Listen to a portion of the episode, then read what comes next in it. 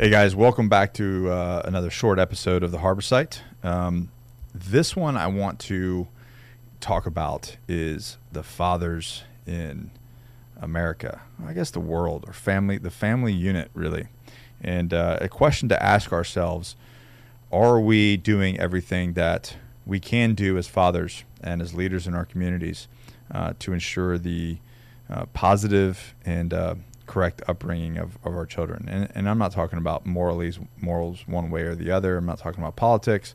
I'm talking about are you preparing, are we preparing the next generation to be uh, as, as successful as they can be? So what I wrote in this post, and I, and I had this, uh, had this uh, idea to make fathers great again. And the post I put up, and maybe a lot of you guys follow me, so you might hear it. But as I look at the world and the issues with human beings, I want to find, I wanted to find the root cause to these issues that we're having, and you, you guys can look at you know the past couple years and definitely point out some even even further back. But I keep landing on the home, the influences that people have or don't have, and then I keep landing on fathers. If I look at almost any situation, and I can ask, did this person have a strong positive father figure in their life? And the answer is usually no. Um, and I can even put that back to my childhood. Um, I did not. Um, you know, my father's not dead, but he wasn't a lot. He wasn't around a lot in my life as a, as a young as a young man, and and because of that, I, I had to search for a tribe. I had to search for um, something that had some meaning, and unfortunately, typically you find those in some negative areas. Um, but you know, because of work ethic, I found my way back. But as I did more research, this has been it seems like it's been a calculated long-term manipulation of the family unit dating back to the 60s and you know i'm a big martin luther king fan but you know, I, I, look at that. I look at his era and before and the way men were, and then uh, now, and it seems like there was a, there's been a very calculated and uh, calculated and direct uh, attack, a plot on on the on the family unit. So my point being, men, it's time to start putting in the effort. It's time to start showing up and being there. You know, we allowed the powers that be to label masculinity and fatherhood as a bad thing being a father or masculine is not toxic. It's the opposite. It's the lack of masculinity and and a strong father in the house that is that is uh, toxic, not just to the family unit and those children, but to America as a whole. So I said, you know, fathers show up, put in the work into yourself, into your families, and America will be better for it. And then I said this on a last podcast. I said, listen, if men were united and we were we were all actively healthy and and, and making an impact into our families and every family, every single family had a strong role model um, in there. We would they would not be able to manipulate the communities and the society that they are now. So I threw that post up, and then uh, one of our clients with the Agoge, another great um, great father and, and, a great man, uh, Mr. Paul Max. You know, this is not his story, but he he shared it with me, and it went like this. And I want to share it with you because it just really struck me. Actually, it made me kind of to be 100% honest, it kind of got me a little emotional. I kind of teared up. I don't know if you if, uh, did you catch this when I was reading no. it? No. It got me, and I uh, hope it gets you too. So, a young man went to seek employ- uh, an important position at a large printing company. He passed the initial interview and was going to meet the director for the final interview. The director saw his resume.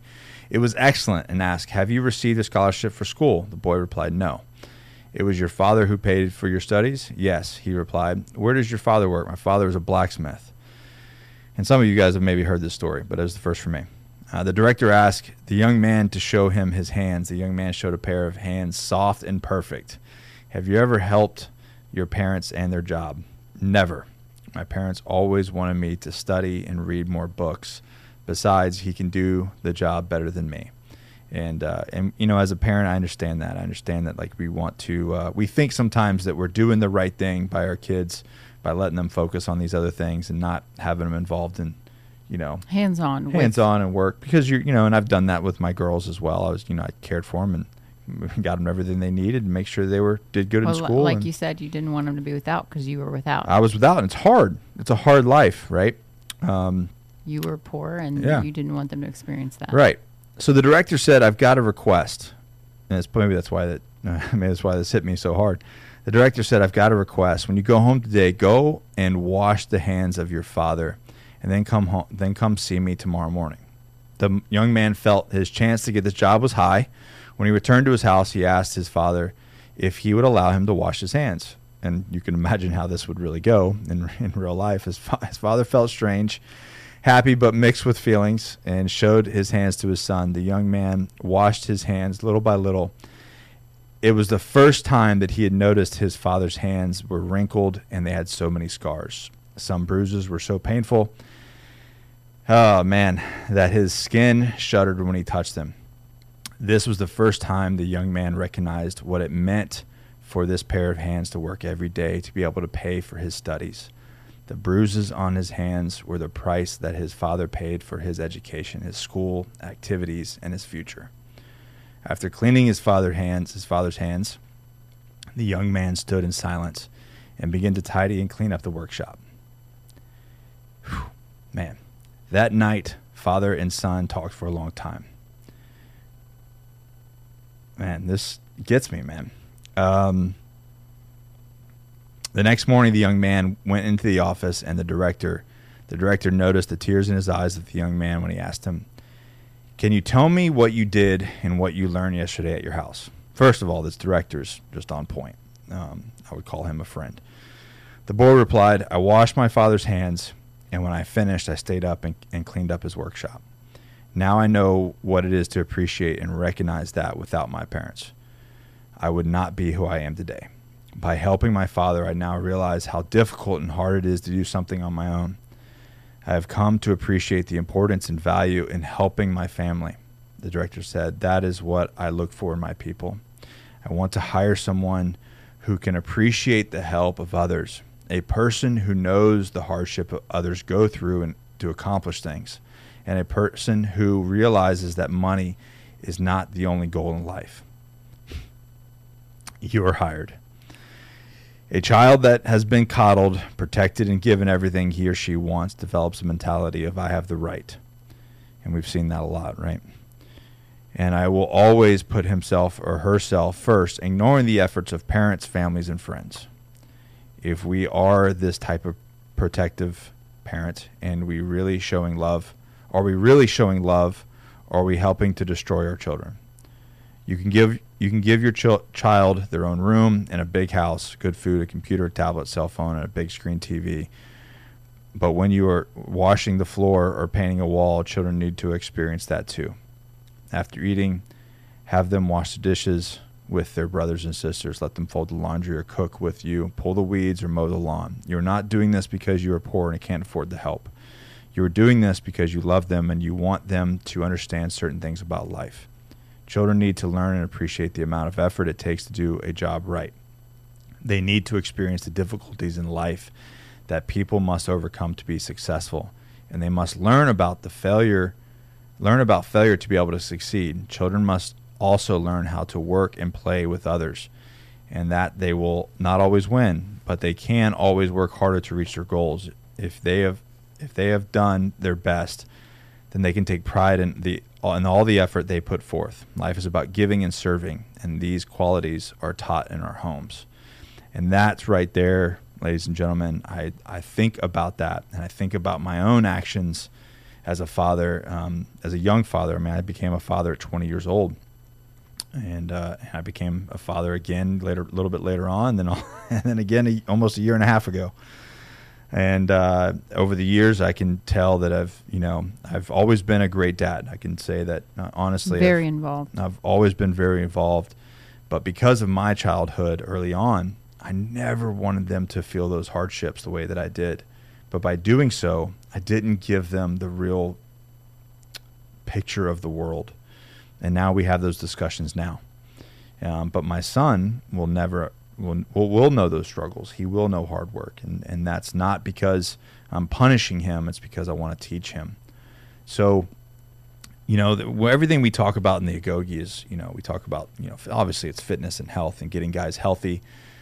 But man, when it comes down to it, it's about being the best version of yourself. And we need if we if we're going to ask our children to be the very best versions of themselves, then we have to be the very best versions of ourselves and because they learn from examples and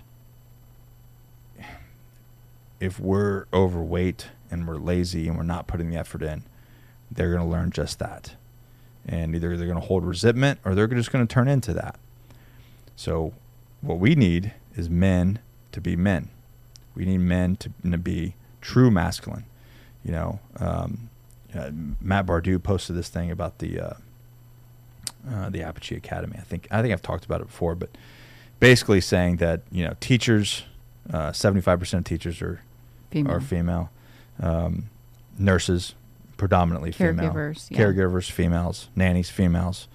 Um, so majority, you know, there's not as many fathers in the homes. That's a that's just a statistic. That's a reality. Yeah. So, it, if if young men are, are predominantly being raised and influenced by females, then why do is there such thing as toxic masculinity? It's it's not because of of, of men. It's because of lack of masculinity in the homes. Um, that's what makes it toxic. True masculinity teaches men how to work hard, how to treat others, how to be a good friend, how to treat women, and uh, and in necessary, despite the Gillette commercial, fight when necessary, and do violence on behalf of others, because you know we are protectors, we are providers. So men, that is my uh, my short message of the thing. So you know, take a hard look in the mirror. Are you doing everything that you can do to instill and prepare your children, and even the children around you, because it does take a village to uh, to be the very best versions of themselves. And if you're not being the best version of yourself, get your house in order, get yourself in order.